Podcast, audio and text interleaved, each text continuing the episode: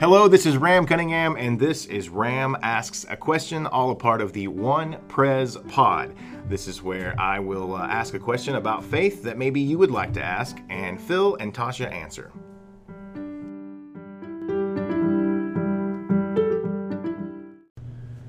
Welcome back, everyone, to another episode of the One Pres Pod. My name is Ram Cunningham. Always a pleasure to be here with my friends Phil and Tasha Blackburn from First Presbyterian Church. Hello there, friends. What up, Ram? Hey, Ram. Doing okay?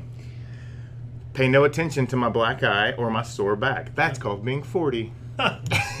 I'm looking away and averting my eyes because I'm 45.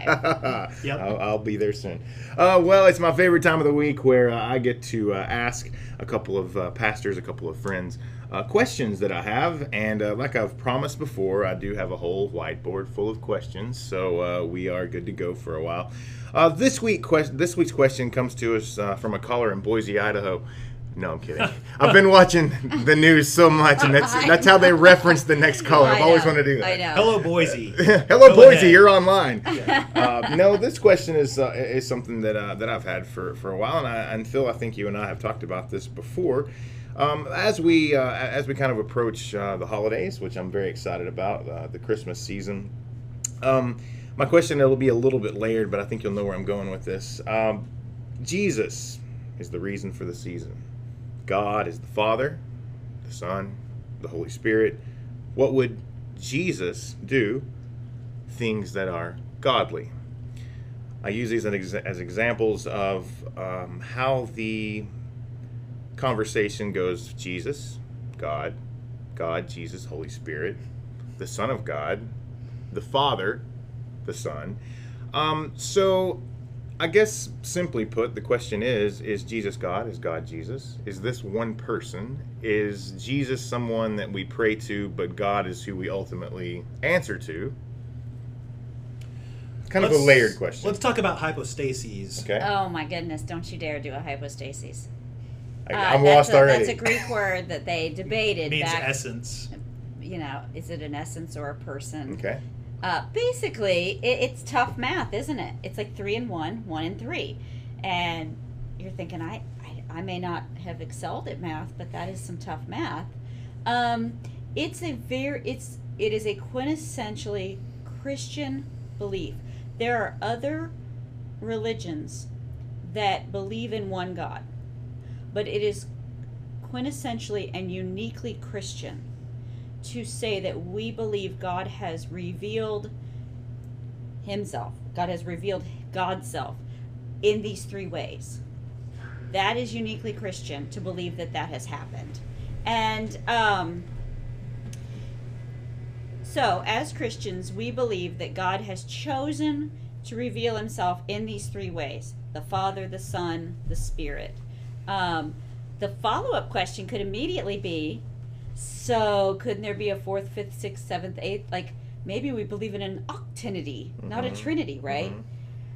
Um, the best answer to that is maybe, but God hasn't chosen to do that. Mhm. So we're going to stick with Trinity for a while.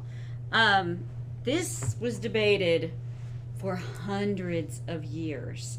Um, is God, G- is Jesus fully divine and fully human all at the same time? 50 50? If he's 50% human and 50% divine, which part's human? Which part's divine? I mean, that was all down to the minuscule. So you're not the first to have the question Mhm. and it's maybe one of the toughest parts of our faith is trying to wrap our mind around how can god be three and one Mhm. one and three So when you see something in the Bible, and I don't know if the Bible that, that we use here um, has this, but you know how in the Bible it has red text. yep Sometimes the red text is is that God speaking? No, is it's that just Jesus? Jesus. That's Jesus. And we don't use it Okay. okay. because we believe the whole thing. got it. We It is inspired is- by It's Jesus. If you believe Jesus is the Word, then the whole thing. Jesus is is the word, but is the word inspired by Yeah. God? No, He's the embodiment of God's Okay. Word. He's the physical embodiment of God's speech. So, like when in Genesis, God says, Let there be light. In Trinitarian terms, that's Jesus. Those words. the word the that comes forth from that God. come from God and create. Mhm. is Jesus in Trinitarian terms. Um, so, like, you know, to me, the most helpful way to think about it, and we were told in seminary that this isn't the most helpful way to think about it, but I just don't agree, is is water, right? Water can be steam, water can be ice, water can be liquid. They're all water.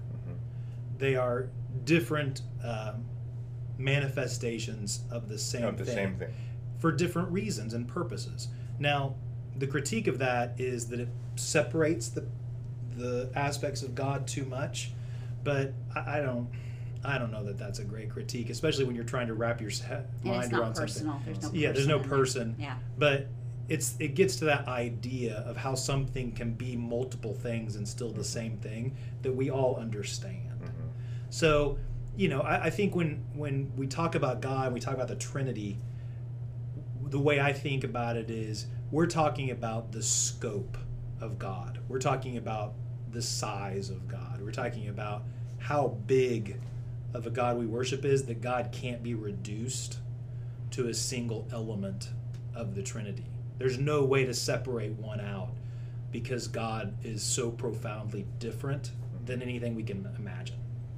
The other thing I would say too is uh, another real common sort of follow up thing is like how loosely joined or how tightly joined is your Trinity?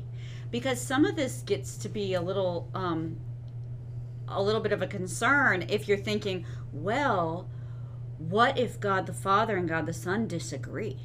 Like I, the very the most common argument about that is I meet a God of wrath in the Old Testament, and I meet a God of love in the New Testament in Jesus. So how could they be the same? But what we are promised by Jesus, and this is the way I would put it, is Jesus says, if you want to know the Father, I'm the one pointing you to Him.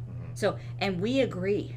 There is nothing we disagree on. So, so in many ways, um, what Jesus was saying was, you have misunderstood some things about God, and I'm here as the as the Word made flesh. That's what John described. I'm the Word that has always been, and and I have been. I'm made flesh for you, to point you in the right direction when you had gotten yourself in the wrong direction. So you assume there's space between us. There's no space between us.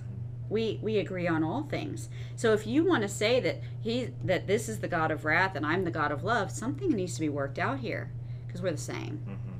You're wrong somewhere.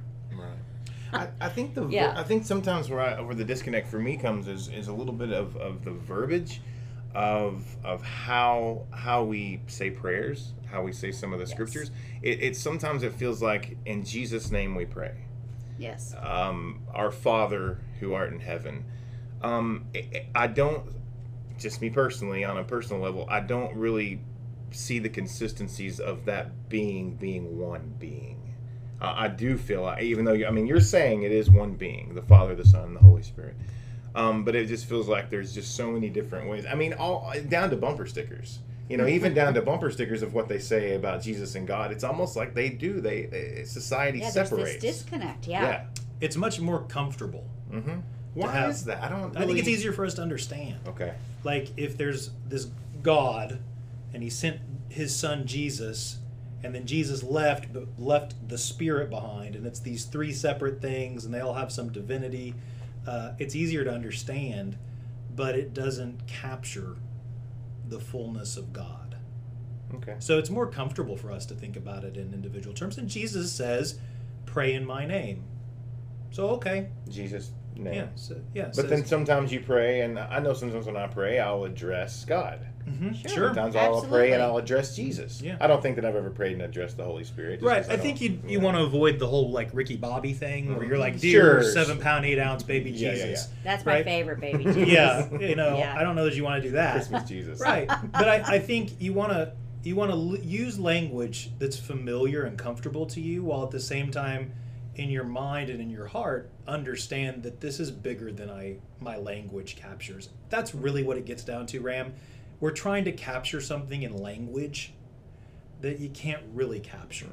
Yeah, which means I have to insert one of my favorite Calvin things. John Calvin, who's the great one of the great reformers and where Presbyterians find a lot of their teachings is from John Calvin in the 1500s. Anyway, he often said, he said, when we get the scriptures and when we get words from God, it is God is having to use baby talk with us. All we can comprehend is goo goo gaga. So just like we would talk to a small child, and we're trying to teach them, and we're trying to show them, um, you know, the path and learn language and everything, it's still goo goo gaga. And so, I think it's probably pretty cute our attempts. Yeah. I, I'm hoping they come off as sweet. Yeah. Right. Like that God's like, they're so cute though. Oh, look at them. Yeah, I mean, I'm. I'm going to keep them a little longer because they're just so darn cute. But they mess up all over the place. So the Trinity is like our goo goo gaga attempts, you know? Mm-hmm. And have we hit the nail on the head? I don't know. I don't know.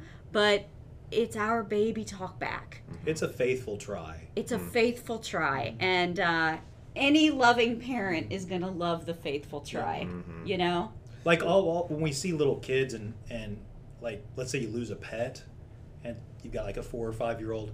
Well, puppy went up to baby he- to doggy heaven. Mm-hmm. Like that's how you talk to the child. You don't say, "Well, all creatures have a lifespan.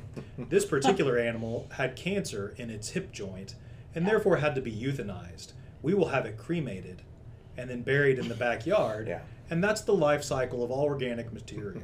Well, except Like- Phil did do this with our children, but you know, other parents don't do that with their That's it. children. Yeah. But you know what I mean? Like, like so you think about the Trinity in the same way. I mean, you know, like Tasha said, for lack of a better word, it's us saying doggy heaven. Mm-hmm. You know, we're just trying to capture the essence of something that we can't understand in language.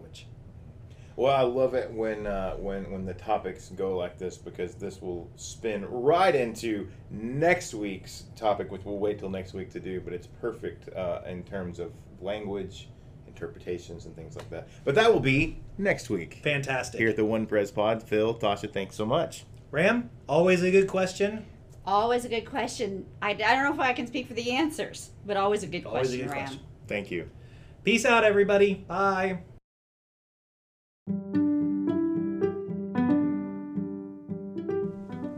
Hey, you've been listening to Ram Asks a Question, part of the One Pres Pod. Check out our other content on this podcast. Follow us on social media at First Presbyterian on Facebook and Instagram. And check out our website, onepres.org, for more content, sermons, Sunday school classes, and devotionals from First Presbyterian Church. Peace.